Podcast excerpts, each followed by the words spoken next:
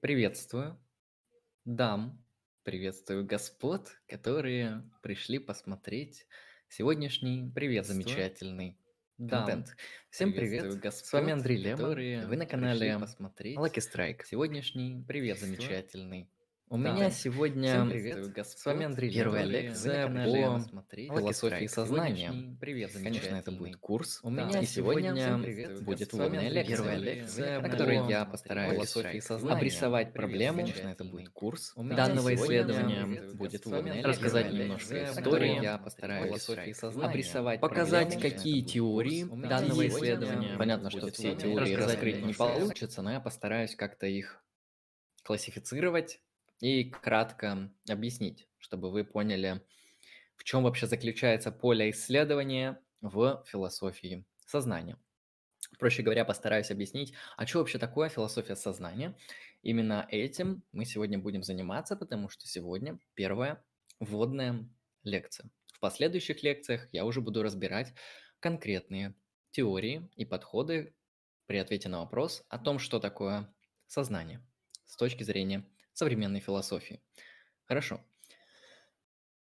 По поводу технических моментов, все вопросы я зачитаю из чата в конце. Вы можете задавать их, обязательно прочту. А, Можете спрашивать, интересоваться. В конце также я расскажу про список а, литературы, которую вы можете прочитать, если вас интересует данная тема и вы хотите узнать больше.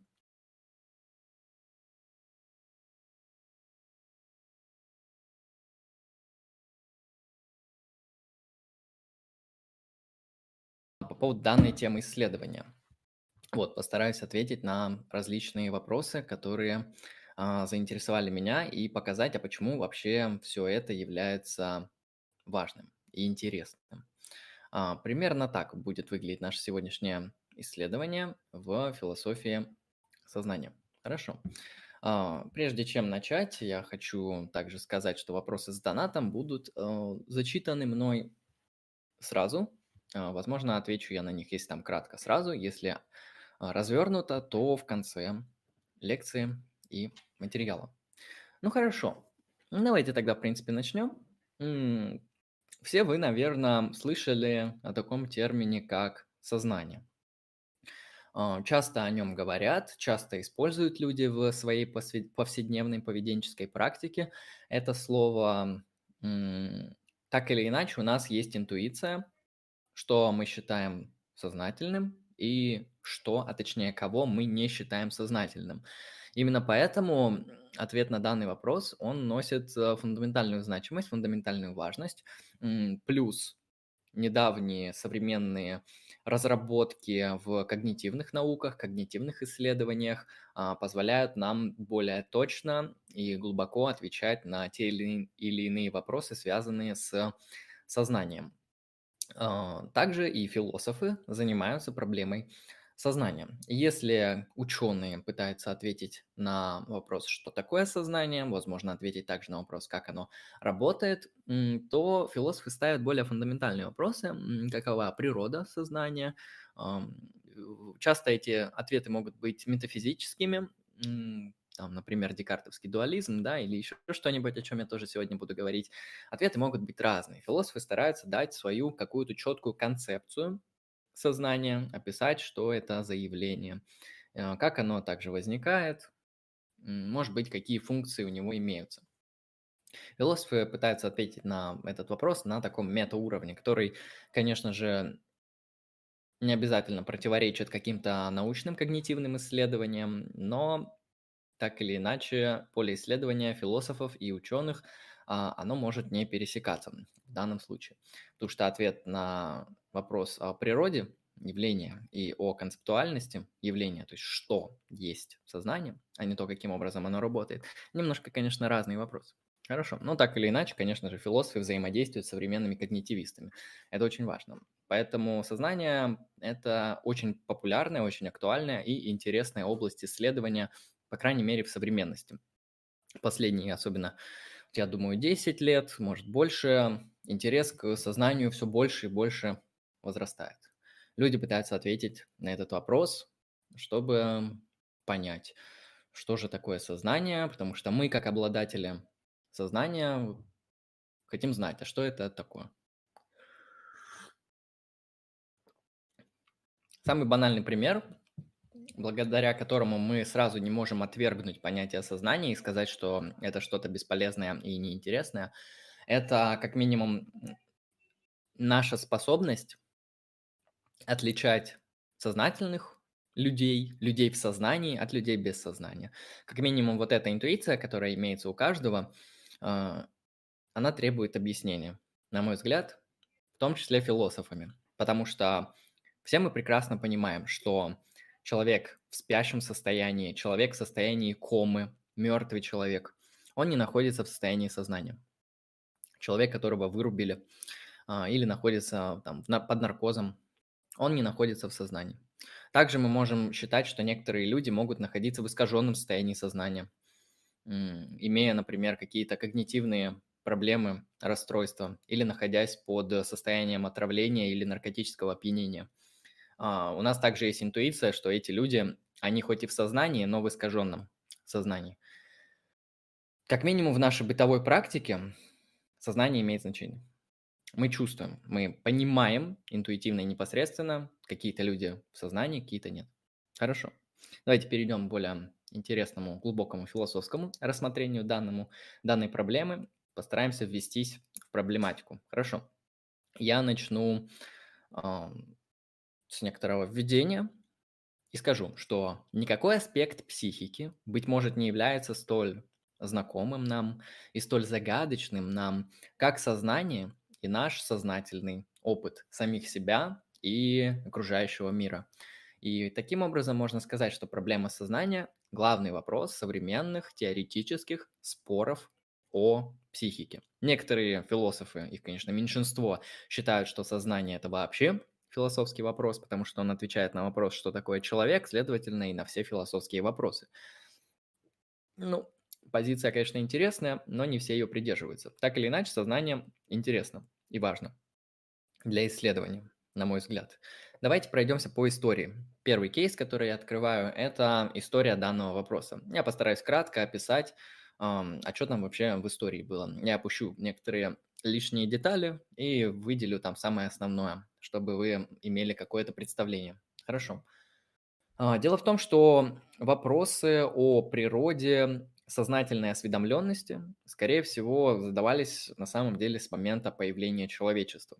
Потому что погребальные практики эпохи неолита э, в каком-то смысле отражают религиозные убеждения и являются определенными ранними свидетельствами хотя бы какой-то минимальной рефлексии о природе человеческого сознания. В дописьменных культурах мы обнаруживаем определенные также религиозные или, по крайней мере, анимистические, анималистические воззрения, а, говорящие о какой-то рефлексии также о природе сознания. Некоторые, тем не менее, исследователи, историки идей доказывали, что сознание в сегодняшнем виде, то, как мы его понимаем сегодня, это относительно недавний исторический продукт, который появился примерно вот после гомеровской эпохи уже. Согласно данным концепциям, люди более раннего времени, в том числе, например, участники Троянской войны, они не ощущали себя едиными внутренними субъектами своих мыслей и своих а, действий. По крайней мере, так, как мы это можем ощущать сегодня. А, другие утверждали, другие исследователи, что даже в классический период в древнегреческом не было какого-то слова, которое соответствует слову а, сознание. Конечно же, в античности много говорили о ментальном, о наших каких-то психических а, внутренних переживаниях. Не столь очевидно наличие у тех авторов а, специальных понятий или интереса относительно того вообще, что мы считаем сознанием. Хотя, хотя к началу раннего нового времени, это примерно 17 век, сознание заново выходит на первый план в размышлениях о психике. Более того, с середины 17 и до конца 19 века оно считалось многими философами и не только э, какой-то сущностной или определяющей характеристикой ментального. Ментального смысле, ну да, мен- ментальность, э, сознание, психика – это примерно синонимы. А, несколько цитат. Рене Декарт определил само понятие мышления в терминах рефлексивного сознания или осведомленности о самом себе. А, в его знаменитой работе «Размышления первой философии» он пишет, цитирую, «Под словом «мышление» я понимаю все, что происходит в нас осознанно». Видите, довольно такое простое, нетривиальное точнее, наоборот, тривиальное, несложное определение, в котором мы можем увидеть, что мышление отождествляется с некоторой осознанностью.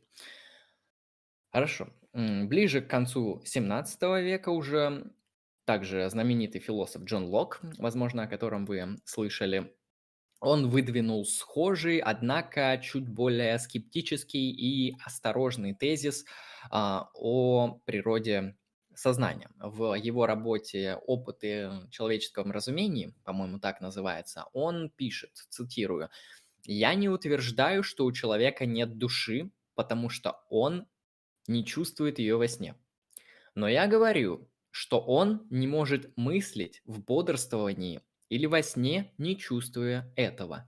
Наше чувствование необходимо лишь для наших мыслей, но для них оно является таковым и всегда будет оставаться необходимым.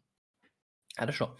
А Джон Лок, он воздерживается от высказывания каких-либо четких гипотез о субстанциальной, то есть метафизической основе сознания и его отношения ну, к физическому, к материальному миру. Но ясно, определенно ясно, что Джон Лок считал его существенным и необходимым для мышления, а также для тождества личности. А, про тождество личности тут абсолютно я согласен, том, что он вводит теорию, психологическую теорию тождества личности, где тождество личности, а, персональная идентичность а, устанавливается на основе нашей психики, нашей памяти, наших воспоминаний, и это дает нам возможность быть тождественными самими себе в разные промежутки времени. Хорошо. Давайте посмотрим, что у нас в 20 веке. В 20 веке после э, возникновения бихевиоризма, это психологическая школа, которая считает, что э, ментальное в человеке можно исследовать исключительно на основании поведения, на основании того, что мы наблюдаем. Наблюдаем мы поведение, и работать психологи должны исключительно с поведением человека. А, после появления бихевиоризма тема сознания она начинает уходить из научной психологии, потому что ставятся уже такие более серьезные фундаментальные философские вопросы о природе сознания. Не только о том, как оно работает с точки зрения психологии, но и в чем его сущность. В 60-е годы 20 века бихевиоризм, он ослаб. А, это связано с различными историческими причинами. Я могу выделить одну, которая меня интересует. Дело в том, что Нам Хомский, знаменитый лингвист, и не только, он приписывается и философы иногда, он сделал большой вклад благодаря а, обоснованию своей теории а, врожденных грамматических структур, языка, да, а, благодаря этой теории, это так, новый подъем рационализма, он показал, что бихевиоризм, он не может описать все явления. Как минимум, бихевиоризм не описывает, как мы а, приобретаем язык да, потому что какие-то правила грамматики и семантики мы, даже если как-то ее улавливаем из эмпирического опыта, из общения с другими людьми, их недостаточно для того, чтобы эти правила заиметь и на основе их уже обладать языком. Поэтому Хомский выдвигает гипотезу, что грамматические структуры являются в нас врожденными определенными способностями. И не факт то, что его гипотеза верна или наоборот, является ложной. Но именно этот кейс, который э, создал нам Хомский, его теория, она повлияла на дальнейшее исследование сознания, потому что из-за этого бихевиоризм отошел на второй план.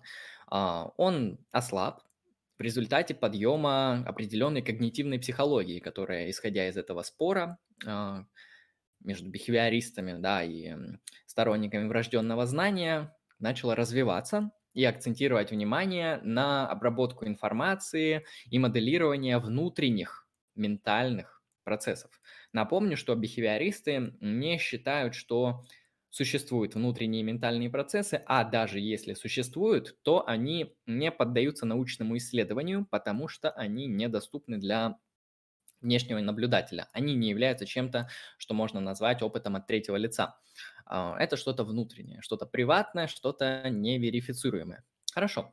Однако, несмотря на возвращение интереса к объяснению таких когнитивных способностей, как, например, память, восприятие, а, понимание языка, а, сознание мало обсуждалось еще на протяжении нескольких десятилетий. И только в 80-е, в 90-е годы 20 века произошло заново возрождение научных и философских исследований о природе и основе сознания. Ну и, соответственно, после возбуждения всех этих а, обсуждений и дискуссий произошел новый целый поток исследований. Современные философы сознания, они живые в большинстве своем до сих пор, представляют различные лагеря и теории, и это именно современное исследование. Поэтому я хочу сказать то, что вот философия сознания – это исключительно новая там ветвь исследования в основном. Конечно, она имеет исторические корни, но вот именно вот то, о чем я буду говорить в своем курсе, это будет исключительно современные концепции, кроме некоторых, кроме, например, декартовской, потому что она действительно эм, концепцией 17 века является. Угу. Хорошо, это если говорить об истории. Давайте перейдем ко второму кейсу, который я сейчас хочу постараться раскрыть. Это понятие сознания. Здесь очень сложно. Сложно в том смысле, что люди мало рефлексируют о том, что такое сознание. А, кого не спросишь, человек либо говорит какую-то бессвязную несуразницу, ну, что мы хотим ожидать от обывателя. А, ничего против не имею, но большинство людей не совсем понимают, о чем они говорят, когда говорят о сознании, потому что они не обязаны это вообще-то понимать. Это дело философов и ученых. Но даже среди них э, разнятся точки зрения, разные философы выделяют разные критерии и дают разные определения сознания. Сейчас я постараюсь вам перечислить основные критерии, которые используются при даче понятия сознания. Ну и, соответственно, в различных теориях сознание будет пониматься в соответствии с тем или иным критерием. Ну и, соответственно, конечно же, эти критерии могут комбинироваться. Постараюсь вам объяснить, что такое сознание. Вы можете, кстати, в чате написать о том, что вы считаете сознанием. То есть что такое сознание? И попытаться ответить на вопрос. Возможно, вы предложите какую-то интересную новую позицию, что будет являться фундаментально важным в исследовании природы сознания. Возможно, вы тот, кто сделает вклад в философию сознания. А почему бы и нет? Нужно не забывать, что способности человека, они не так тривиальны, как кажутся. Хорошо. Я перейду к делу. Понятие сознания. Животное, личность, иная когнитивная система могут считаться сознательными в самых разных смыслах. Первый критерий, который я хочу выделить и обозначить, это чувствительность. Чувствительность. Что это значит? Это значит, что данные системы могут быть сознательными в самом общем смысле. То есть просто быть чувствительными существами, способными чувствовать этот мир и реагировать на него. Сознательность в этом смысле может допускать, конечно же, определенные степени. Кто-то чувствует намного больше, у кого-то перцепция а, широкая, и этот, например, объект может воспринимать а, больше информации из внешнего окружающего мира, нежели другие сознательные системы. А, например, вот человек может много информации потреблять сознательно, а он может слышать, он может видеть, он может рефлексировать по поводу своих мыслей, воображать, представлять. В общем, сознательных состояний человека довольно много. Чувствовать, переживать, иметь волю мотивации и так далее. То есть человек довольно сложная когнитивная система. Ну, давайте возьмем что-нибудь попроще, какую-нибудь систему более простую, которая также обладает критерием чувственности. Например, клещ. А клещ, насколько я знаю, он может реагировать на свет. И на свет он может реагировать только в, таком в полярном ключе. То есть он может понимать, когда много света и когда мало света. И на основании этого он принимает какие-то а, ну, решения. Да, если мы можем приписать а, клещу агентность, по крайней мере, его поведение таково, что при разнице, при разнице в свете он меняет поведение. Ну и также, я думаю, он обладает некоторыми ам, тактильными ощущениями, потому что у него есть там лапки, да, он что-то чувствует, что-то понимает, но в плане зрения у него примерно так, если это можно вообще назвать зрение. А, Конечно, у собачки побольше а, сознательных способностей в плане чувственности, у комара может меньше, ну, так или иначе все эти объекты могут чувствовать. А, В чем здесь проблема? Дело в том, что может отсутствовать четкое определение того, какие именно чувственные способности являются достаточными для того, чтобы быть сознательным. Это раз. Например, мы можем представить а, какое-нибудь животное, да, которое не чувствует каких-то внутренних состояний, да, у него нет боли, потому что а, структура его организма такова, что данное существо, например, не может чувствовать боль. Ну и что-нибудь другое оно тоже не может чувствовать. И, например, оно может только реагировать, да, на какие-то простые стимулы, тот же самый свет а, или что-нибудь подобное. Будем ли мы его считать сознательным? Достаточно ли этих условий, что он может чувствовать приток света или отток света? Конечно, вопрос сложный. И чаще всего а, необходимо будет добавлять еще несколько критериев для того, чтобы определить, что такое сознание. Хорошо, давайте введем второй критерий. Бодрствование. Можно было бы также высказать требование, чтобы данная система или данный организм действительно проявлял такую способность, а не просто обладал такой способностью или предрасположенностью. Поэтому сознательной подобную систему можно было бы считать только в тех случаях, когда она бодрствует и нормальным образом была бы готова реагировать на внешнее окружение. Тогда этот критерий можно будет принять.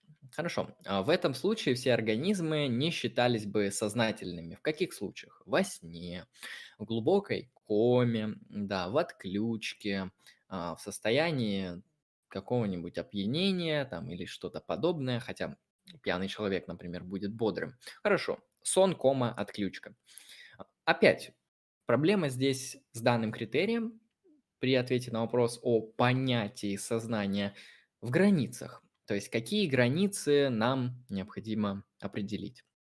То есть когда мы спим, а, без сновидений мы бодрые или нет? Когда мы спим со сновидениями, у нас вроде как есть какие-то сознательные состояния, мы смотрим сон, но мы не бодрые, да, потому что мы спим. Значит, мы не в состоянии сознания. Ну, здесь также у этого критерия есть проблемы, но вот многие люди считают, что он достаточный и необходимый. а, Нет, достаточный мало кто считает. Необходимый для того, чтобы определить, что такое сознание, бодрствование. Хорошо. Следующий критерий интересный, и, вероятно, про него думает большинство людей, когда их спрашивают о том, что такое сознание. Критерий этот называется самосознание. Хорошо. А, Третий смысл, третье определение, оно могло бы подразумевать определение сознательных существ как таких существ, которые не только осведомлены о чем-то, но и осведомлены о собственной осведомленности, трактуя тем самым сознание существа как некоторую разновидность самосознания. Сейчас я проясню, что здесь имеется в виду, чтобы было более понятно. Хорошо. У нас есть осведомленность о чем-то. Например, у меня сейчас есть ам, знание о том, что я сижу у себя дома, да, наблюдаю в монитор компьютера, говорю в микрофон.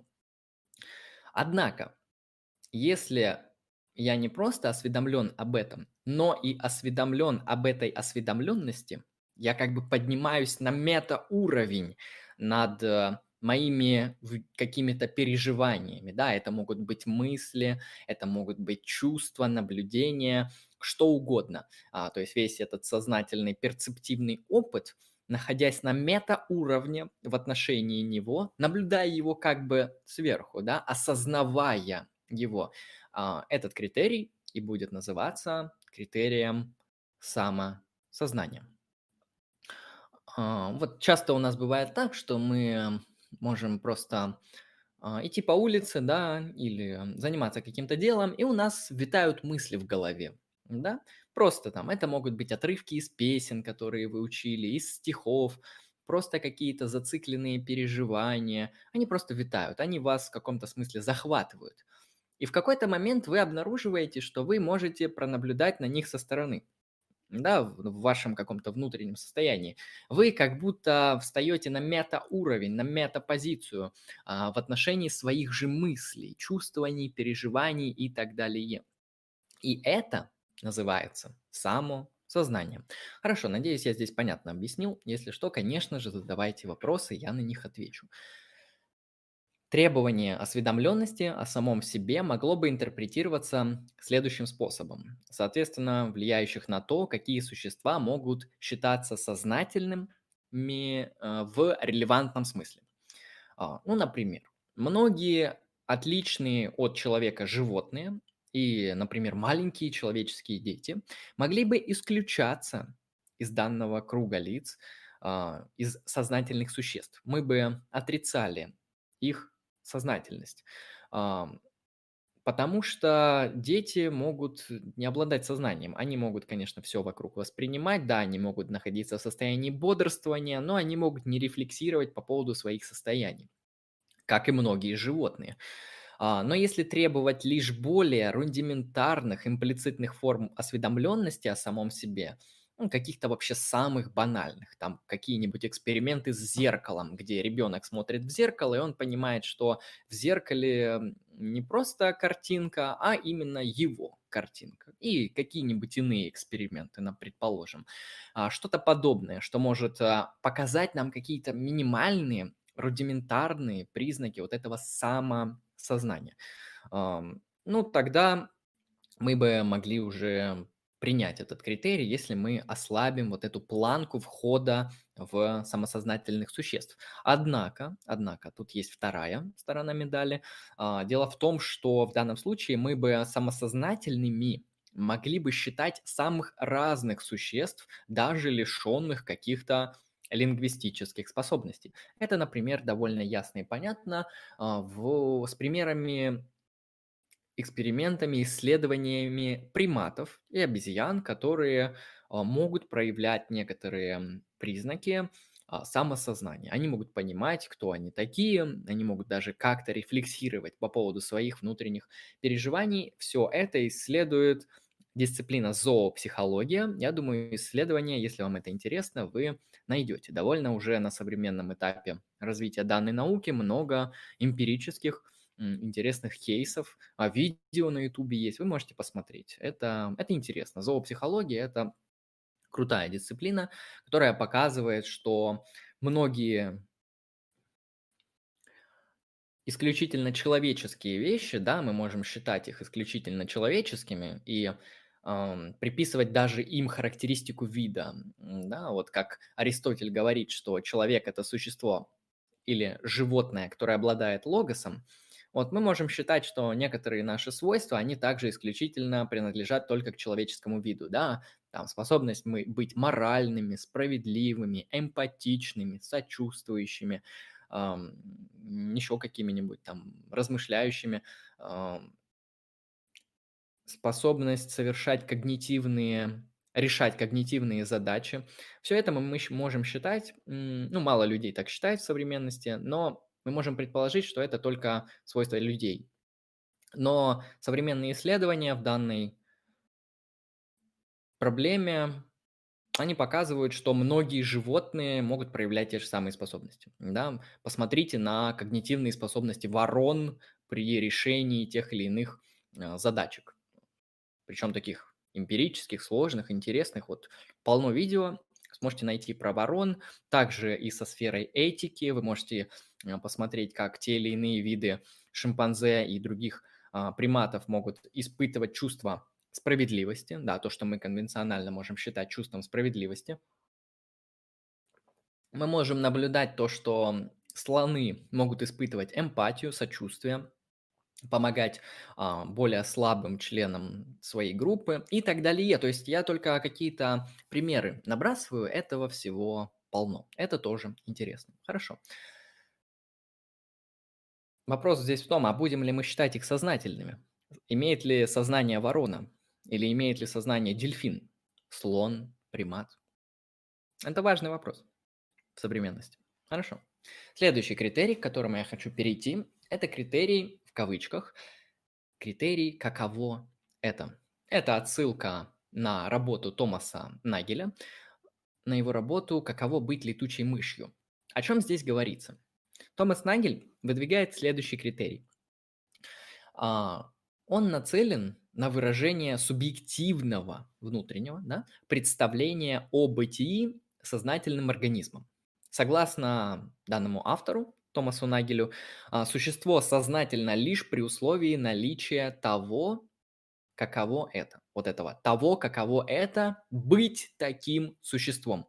То есть некоего, некоего субъективного способа восприятия мира с ментальной, а, или опытной точки зрения именно этого существа от первого лица. Какой пример приводит сам Томас Нагель? Пример с летучей мышью. В его иллюстрации летучие мыши сознательны, поскольку они каким-то образом постигают в собственном опыте в их собственном внутреннем субъективном опыте мир с помощью своих э, методов эхолокации, с помощью органов эхолокации. Я в этом могу ошибаться. В общем, с помощью эхолокации э, летучие мыши имеют какой-то свой внутренний субъективный опыт. Однако мы, например, люди, с нашей человеческой точки зрения, ни в каком виде не можем и не в состоянии уяснить, понять от первого лица, каково это находиться именно в таком модусе, в модусе существования, вот, например, с точки зрения самой летучей мыши. Потому что люди не обладают такой способностью, как эхолокация. Мы ей не пользуемся, мы не понимаем, каково это иметь мир от первого лица, например, точка, только с точки зрения эхолокации. Более того, сейчас я добавлю, зрячий человек вряд ли поймет субъективные переживания от первого лица, даже эмпатически, вряд ли он сможет их понять, другого человека, который, например, родился слепым и никогда не воспринимал изображение. Да, у него никогда не было опыта зрения. И мир этого человека от первого лица, он совершенно иной, радикально иной. А он настолько может быть иным, что слепой человек не сможет передать даже свой опыт зрячему, они просто не смогут понять друг друга. Также и со случаем летучей мыши. И вот этот критерий, каково это быть таким существом, является тоже одним из критериев, из критериев наличия сознания. Хорошо. А, следующий критерий Последний, который я сейчас выделю в понятии сознания, которым мы можем пользоваться, это так называемый субъект сознательных состояний. Пятой альтернативой было бы определение понятия сознательного организма в терминах сознательных состояний. То есть, что имеется в виду?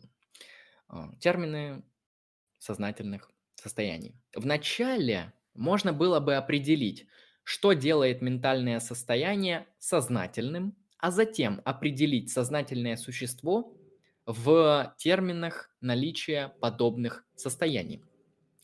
Понятие сознательного организма в данном случае бы зависело от конкретного понимания сознательных состояний.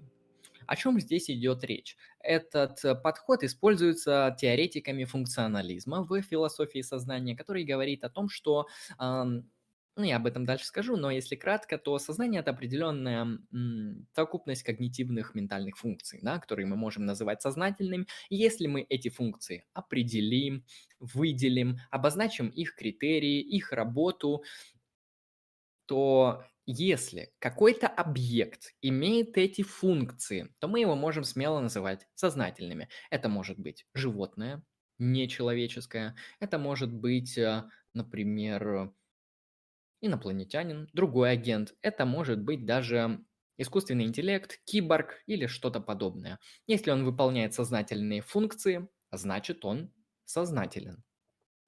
Критерии функции. Хорошо. А, с понятием сознания я закончил. Я выделил основные какие-то критерии, которые используют философы для того, чтобы определять а, сознание. И они нам пригодятся Дальше, когда я уже буду рассматривать конкретные теории, конкретные подходы к определению сознания и теории. Да, два раза сказал теории. Ладно. Хорошо. Следующий пункт, который я хотел бы рассказать, это третий кейс. Проблемы сознания. В чем проблемы сознания? Хорошо.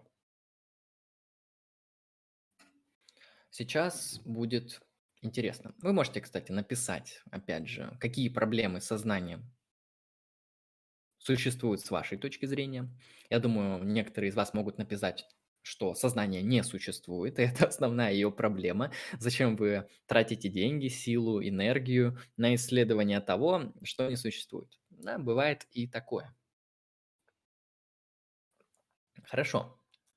Какие же проблемы понимание сознания предполагает не только наличие множества предметов объяснения, но и поднимаемых ими вопросов и ответов, которые могут быть на них получены. Да?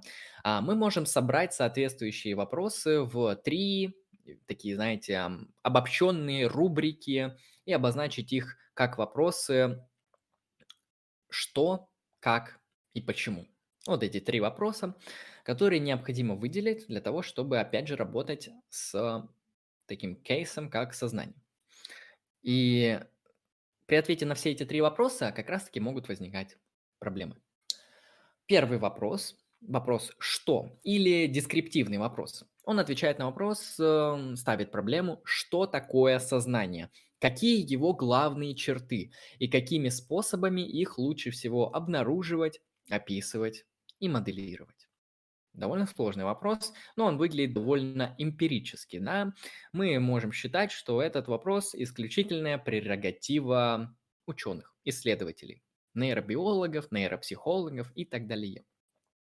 Но не так тут все легко, потому что а что будут исследовать эти нейробиологи, куда они будут смотреть? И это уже м, проблема философская, то есть на что им смотреть, что такое сознание. Поэтому философы, конечно, в современности взаимодействуют с многими когнитивными исследователями и вносят, знаете, часто большую ясность а, в сами эти исследования и помогают им иметь то или иное направление. Хорошо. Это дескриптивный вопрос. Второй вопрос – объяснительный, он же вопрос «как?». Как сознание определенного вида обретает свое существование – Элементарный ли это аспект реальности? А если нет, то каким образом оно возникает или могло бы возникать из несознательных сущностей и процессов или каузально, то есть причинно порождается ими? Это довольно сложный, интересный вопрос. Разные теории отвечают на него по-разному. То есть является ли сознание каким-то элементарным аспектом реальности? Элементарным значит фундаментальным, значит лежащим ну, в основе бытия, да, в основе нашей физической реальности. Это не что-то, что возникает у каких-то видов организмов, это что-то, что существует всегда на каких-то разных уровнях. Примерно как электромагнитный заряд, примерно как пространство в физике или что-то подобное. А, об этом, опять же, я дальше скажу, как разные теории могут отвечать на данный вопрос. Третий вопрос. Вопрос «почему?». Он же функциональный вопрос. Почему существует сознание надлежащего типа? Есть ли у него функция? А если есть, то в чем она заключается, в чем она состоит? Обладает ли оно каузальной действенностью, то есть причинной действенностью? Может ли оно причинно взаимодействовать с какими-то физическими эм, аспектами нашей реальности? И если да, то каким образом происходит это действие? Производится ли оно, э, производит, точнее, простите, это сознание какие-то различия в работе тех систем, в которых оно присутствует? И если да, то почему именно таким образом? Опять же, здесь мы возвращаемся к моей любимой позиции функционализма. То есть, что здесь за вопрос стоит? А, производит ли оно какие-то различия в работе систем? Ну, о чем здесь идет речь? О самом банальном, о чем я говорил в начале, как мы отличаем сознательного человека от человека без сознания. А, то есть в каких случаях мы можем кого-то считать сознательным, в каком нет. Хорошо. А, три этих вопроса сфокусированы, соответственно, на описании характеристик сознания, объяснении его фундаментальной основы а, или причины и выявлении его роли или ценности. А, тоже важный вопрос. Ценность сознания. Разумеется, данное разделение, оно абсолютно искусственно, а на практике же ответы, которые даются на каждый из этих вопросов, они будут отчасти зависеть от других вопросов. О чем здесь речь? Дело в том, что нельзя просто так ответить на вопрос «что», не ответив на вопрос «почему». И нельзя ответить на вопрос «почему», не ответив на вопрос о функциональной роли. То есть эти три вопроса, они просто отделены и выделены нами для какого-то удобного научного искусственного исследования. На самом деле же теория отвечает на все и сразу и не может ответить на один, не ответив на другой. Так уж это работает. Это то, что называется академическая систематизация, классификация для удобства, для понимания проблем. Хорошо. Если мы будем отвечать на эти три вопроса, то мы можем объяснить, как надлежащая форма сознания а, может возникать, там, например, из неосознанных процессов или там, из иных каких-то сущностей, какая природа его и какие функции. Это о трех вопросах, которые все три являются проблемами, требующих ответа. Ну и вы, наверное, многие слышали, многие из вас слышали о том, что такое трудная проблема сознания. Сейчас я постараюсь ее кратко описать, потому что данный кейс, он имеет эм, фундаментальное значение в философии сознания, в исследованиях по данной тематике. О чем идет речь, когда мы говорим «трудная проблема сознания»? Это проблема объяснения того, почему у нас есть квалия, или феноменальный опыт. А квалия – это внутренние наши субъективные состояния, другими словами, феноменальный опыт. А, ощущения от первого лица. Они же квалитативные состояния. Как ощущения приобретают такие характеристики, например, как цвет или вкус? Это исключительно наши внутренние ментальные состояния. Ну, цвета или вкуса нету в природе. Вы можете посмотреть на торт и не увидите там вкус как ни странно, пока вы его не съедите. И вот этот вкус, который вы почувствуете, это исключительно ваше внутреннее квалитативное, субъективное состояние. Феноменальное, доступное только вам. Хорошо, при решении данной проблемы необходимо объяснить, почему существует нечто, а, обозначающее быть чем-то. Это мы возвращаемся к нашей летучей мыши и Томасу Нагелю. Каково это быть чем-то? Каково быть сознательным, со, а, сознающим агентом. Да? И почему у субъекта появляются определенные состояния сознания. Это трудная проблема сознания. А, в основном она, конечно, фокусируется на том, что такое квалия и что с ним делать. есть ли оно, нет ли его, как его объяснить, как его описать, какую теорию предложить, чтобы с этим квалия как-то взаимодействовать. Хорошо. Согласно другой формулировке, трудная проблема сознания– это объяснение того, это проблема объяснения того, каким образом какая-либо физическая система способна порождать вот этот субъективный, квалитативный опыт. Данная проблема, она может быть сформулирована различными способами, и она включает в себя два вопроса. Первый, почему, например, мозг порождает сознание? И второе, каким образом мозг порождает сознание? То есть, опять же, почему и каким образом? Думаю, с трудной проблемой сознания все понятно. Хорошо. Сейчас я перейду к основному кейсу, к самому интересному, к теориям сознания. Сейчас я постараюсь по ним кратко пробежаться. Почему кратко? Потому что если я буду раскрывать каждую теорию, у меня просто уйдет по два часа на каждую теорию.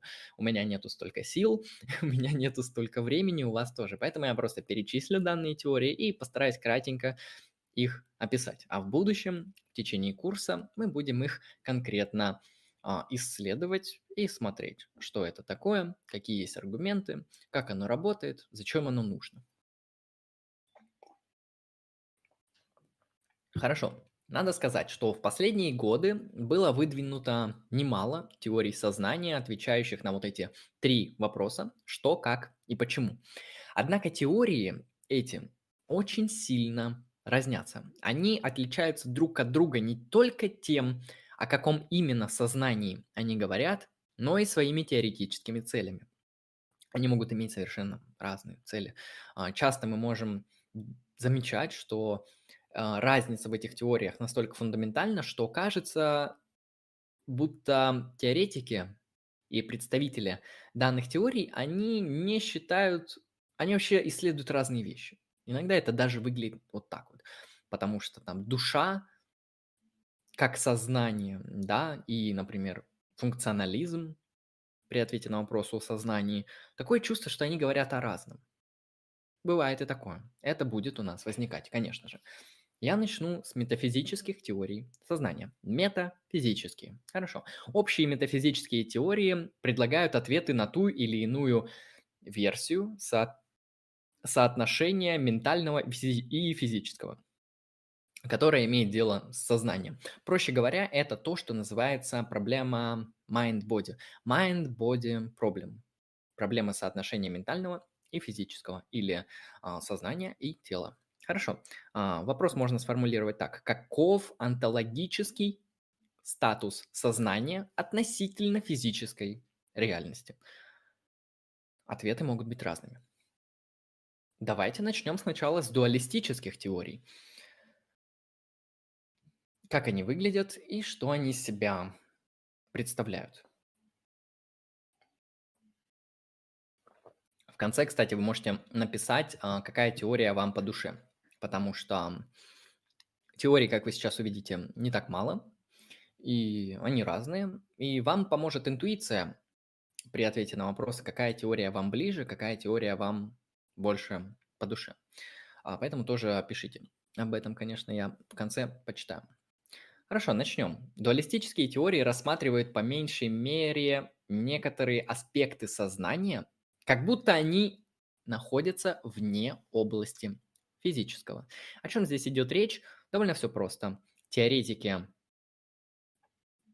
считают дуалистических теорий, что сознание не является физическим, а находится вне области физического. Поэтому дуалистические теории. Давайте начнем по порядку. Первый – это субстанциальный дуализм. А, это такой картезианский, классический дуализм, традиционный картезианский тезис, который утверждает, что существуют физические и нефизические субстанции. То есть существует две субстанции, одна ментальная, одна физическая. Хорошо, подобные теории, они предполагают существование не физических умов или самостей, как сущностей определенных, которым присуще сознание. Проще говоря, в данной теории сознание является не физическим объектом, и существует отдельно от физического мира. Это отдельная самостоятельная субстанция. Есть физическая субстанция, есть ментальная или сознательная субстанция. А, часто теоретики, защищающие эту теорию, склоняются к тому, что существует душа, да, то, что вот эта не физическая субстанция ментальная, она же является и душой, значит, она может там быть бессмертной, потому что она не разрушается, в отличие от физических сущностей. Она может там спасаться, например, и так далее. Впрочем, дело в том, что субстанциальный идеализм, он отлично ложится на религиозные воззрения многих современных популярных религий, например, авраамических. Поэтому эта концепция до сих пор имеет популярность, хотя ее очень сильно критикуют. У нее очень много дыр, об этом, конечно, я в будущих лекциях постараюсь рассказать. Хорошо, это первая теория. Вторая теория, более приземленная, менее радикальная, но тоже дуалистическая. Дуализм свойств. Свойства. Хорошо. Свойства – это те или иные качества вещи, например. Дуализм свойств в его различных вариациях пользуется сегодня большой поддержкой, то есть он симпатичен людям. А, и все подобные теоретики, они признают существование сознательных свойств, которые не тождественны, не редуцируемы к каким-то физическим свойствам, но при этом они могут быть реализованы теми же самыми вещами, которые реализуют физические свойства. Данные теории утверждают, что некоторые части реальности, вот о чем я здесь говорю, о чем, что за дуализм свойств вообще. Сейчас будут примеры. Некоторые части реальности, например, мозги, нейронные соединения, нейронные процессы, они реализуют свойства двух разных и отдельных видов. С одной стороны, они реализуют физические свойства, да, мозг это определенный орган физический. Нейроны при своем взаимодействии пользуются определенными физическими методами и законами, да, там электромагнитные а, импульсы, ток там и так далее. В общем, тот, кто разбирается в работе мозга, понимает, что это довольно такая серьезная, сложная, но физическая структура. С одной стороны, данные объекты, они реализуют физические свойства, а с другой, они реализуют сознательные, то есть феноменальные или квалитативные свойства. Да, о чем говорит дуализм свойств? Опять же, кратко, что есть некоторые физические объекты, которые создают и реализуют две функции. С одной стороны, физические функции, с другой стороны, ментальные или сознательные, квалитативные, феноменальные функции. Проще говоря, мозг может порождать сознание, но в то же время мозг – физический объект.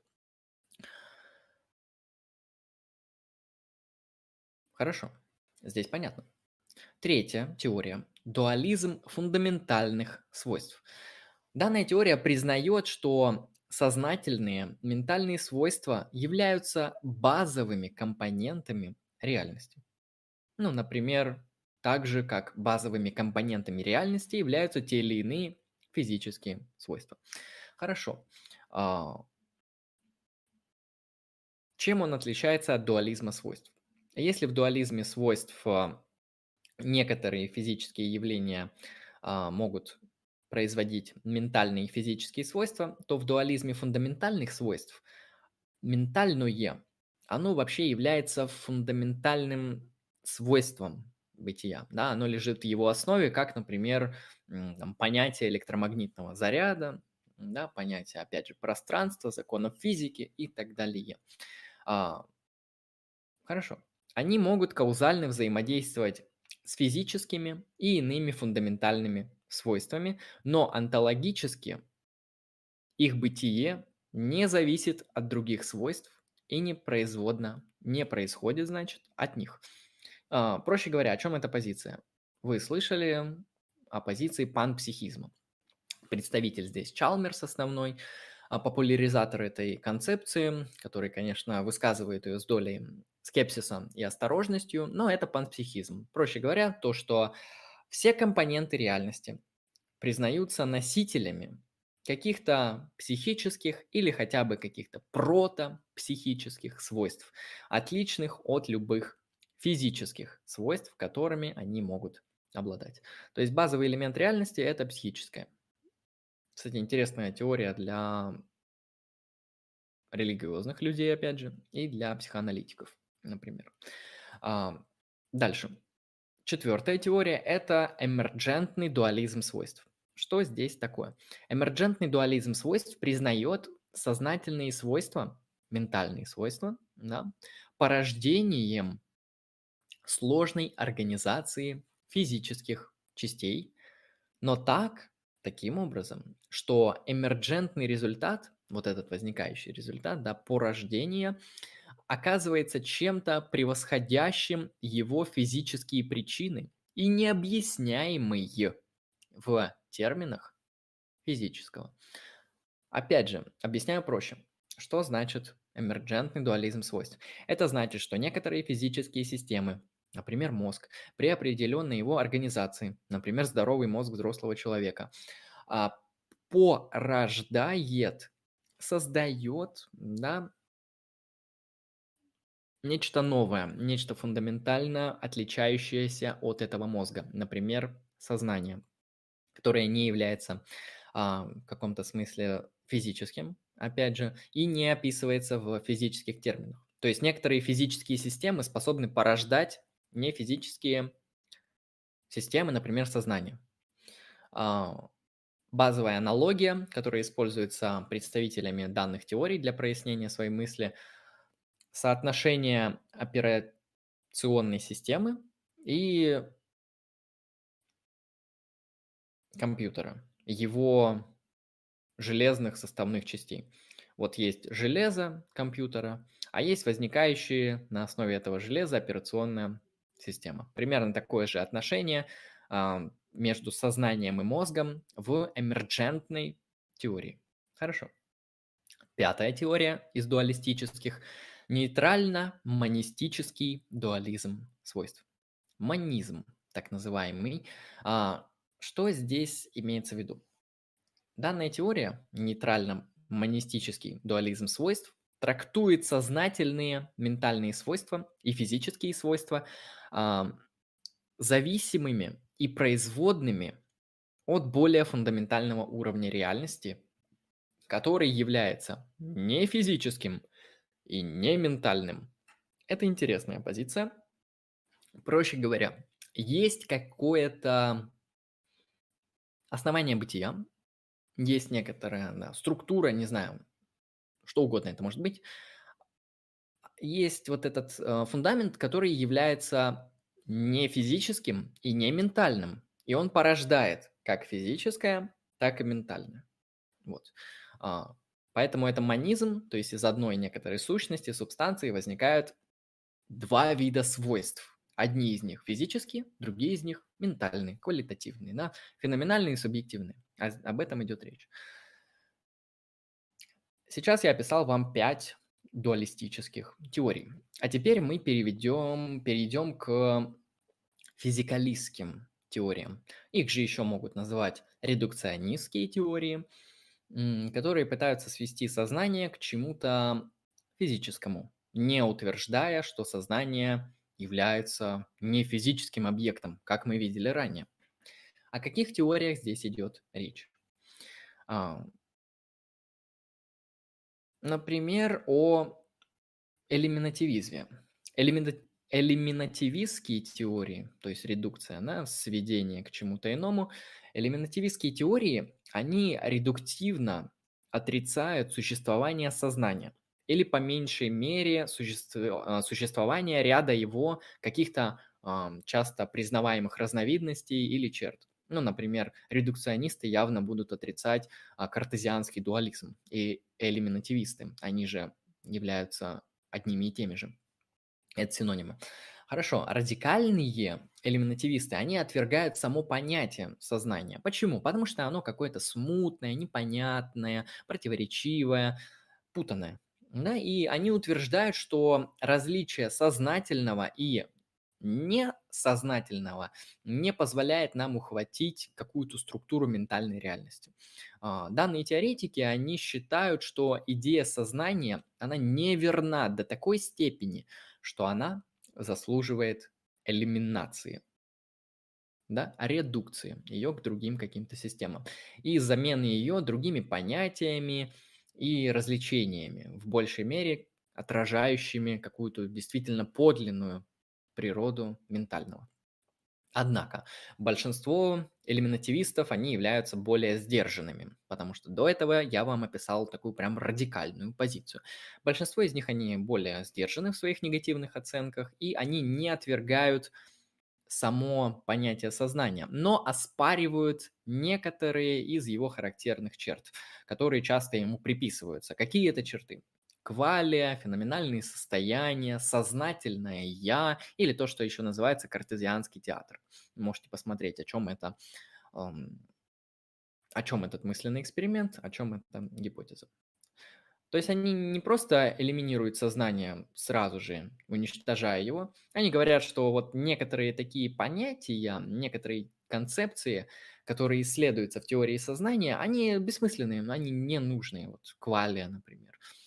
Там они могут, конечно, это по-разному аргументировать. Чаще всего довольно все просто. Говорят, что квалия недоступна внешнему наблюдателю, значит, мы его не можем познать. А либо они говорят еще проще, то, что квалия – это ну, иллюзия, да, что-то, что не существует, что-то, что редуцируется каким-то другим процессом. Хорошо, это элиминативистские теории. Второй подраздел физикалистских теорий – это так называемые теории тождества. Они предоставляют немножко другую редуктивную стратегию, а, но в целом они во многом согласны с элиминативистами. Но а, данная теория, она более конкретная, а говорит о конкретном, имеет определенные цели, да, задачи и программу. Теория тождества. Хорошо, о чем здесь говорится? В данной теории отождествляются сознательные ментальные свойства, состояния, процессы. Отождествляются они с физическими свойствами, состояниями и процессами, чаще всего нейронными или ну, нейрофизиологическими, в общем, мозговыми. А, если наличие квалитативного сознательного опыта, красного, например, есть не что иное, как наличие какого-то состояния мозга, которое соответствует нейрофизиологическим свойствам. А, о чем здесь говорится? Между чем устанавливается тождество? Между ментальными состояниями и физическими состояниями. А, здесь говорится, например, вы чувствуете боль. Боль классически считается квалитативным внутренним ментальным состоянием. Что ответит представитель и сторонник теории тождества? Он скажет, что боль тождественна сокращению С-волокон у вас есть определенные физические структуры, которые иногда проявляют разное поведение. Например, сокращаются. При сокращении этих С-волокон вы чувствуете то, что называется боль. И нету вот этого разрыва между ментальным и физическим. Это одно и то же. Такие опытные свойства, они реальны. Но вот эти ментальные свойства наши, это часть физической реальности. Они физические. Они тождественны процессам в вашем организме.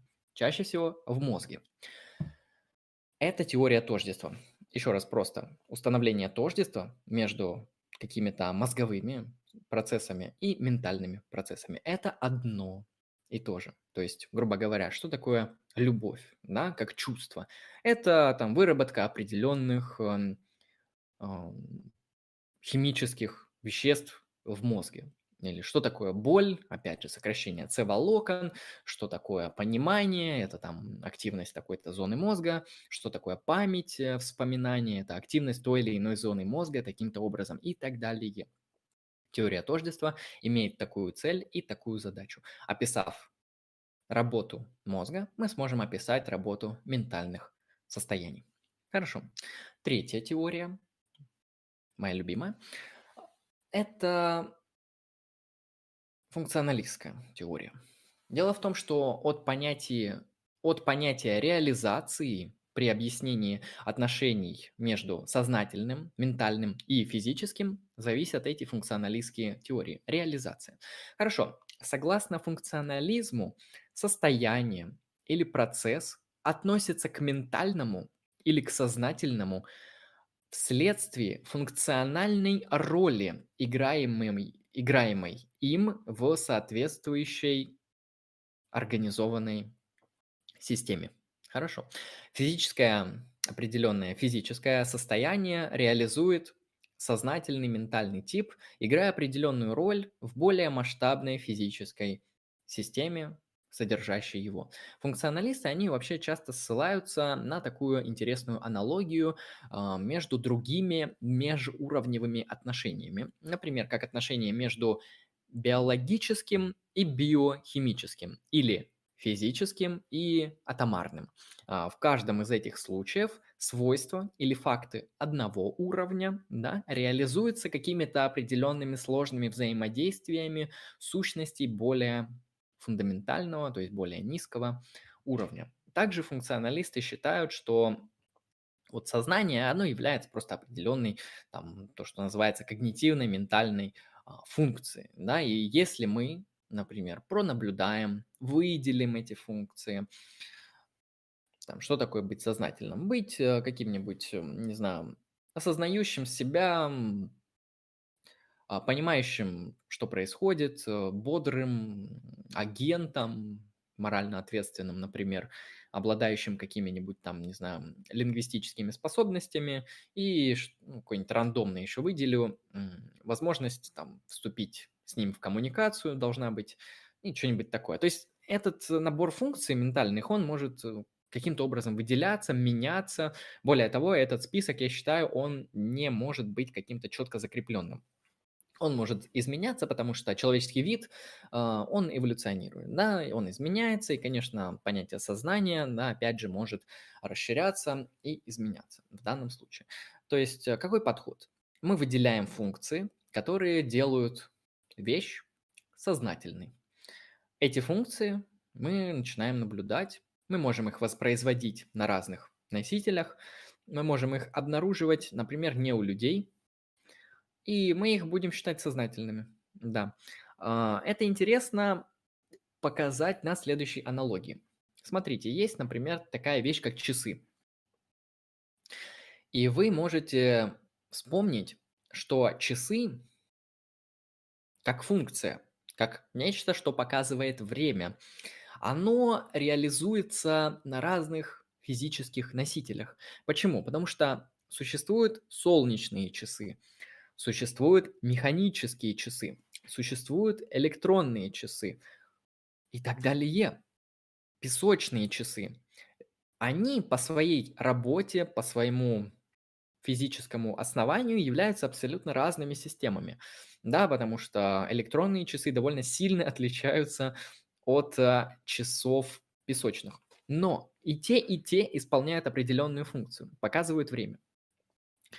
И вот эта функция, то, какую функцию они играют в той или иной системе, она может воспроизводиться на разных носителях. Дело в том, что эту аналогию используют функционалисты, чтобы также объяснять сознание. Вот есть сознание, которое возникает благодаря нашей когнитивной коробке, нашему мозгу, нашему организму, и оно работает каким-то образом, проявляется каким-то образом, а, функционирует такими-то способами. Ну и дело в том, что вот эти функции, их можно выделить и воспроизвести, например, на других носителях, на компьютере, на киборге, можно обнаружить их у животных и приписать им сознание, можно обнаружить их у инопланетян и считать их агентами, сознательными сущностями. Это то, что я называю программой функционализма. Хорошо я закончил раскрытие теорий сознания. Теперь я пятый пункт расскажу, заключение, и дальше я открою чат, а, буду читать ваши вопросы, если они накопились, если нет, то я закончу. Хорошо, ну какой мы можем сделать вывод? Как видите, сознание с точки зрения философии является довольно интересным, занимательным, необходимым объектом исследования – Философы занимаются проблемой сознания. Да, это действительно так. Они предлагают разные теории, они отвечают на эти вопросы абсолютно по-разному. А, кто-то радикально, кто-то более интуитивно и понятно, и приземленно. Все по-разному. Да, сразу могу сказать, что четкого ответа на то, что такое сознание, сейчас в реальности нету, а, в современности. Да? Просто существует полно теорий. И многие из них удовлетворительные, там, некоторые нет, там, есть хорошие теории, есть плохие теории. Ну, так или иначе, какой-то вот определенной доминирующей теории нету. Ее выделить сложно. Сказать, например, только функционализм или только элиминативный материализм, только декартовская когита. Нет. Сейчас очень много теорий, и вот эм, разные предложения есть, разные исследования в области сознания. А, поэтому не все так просто но интересно. Мне лично интересно ответить на вопрос, что такое сознание, показать, какие есть а, теории.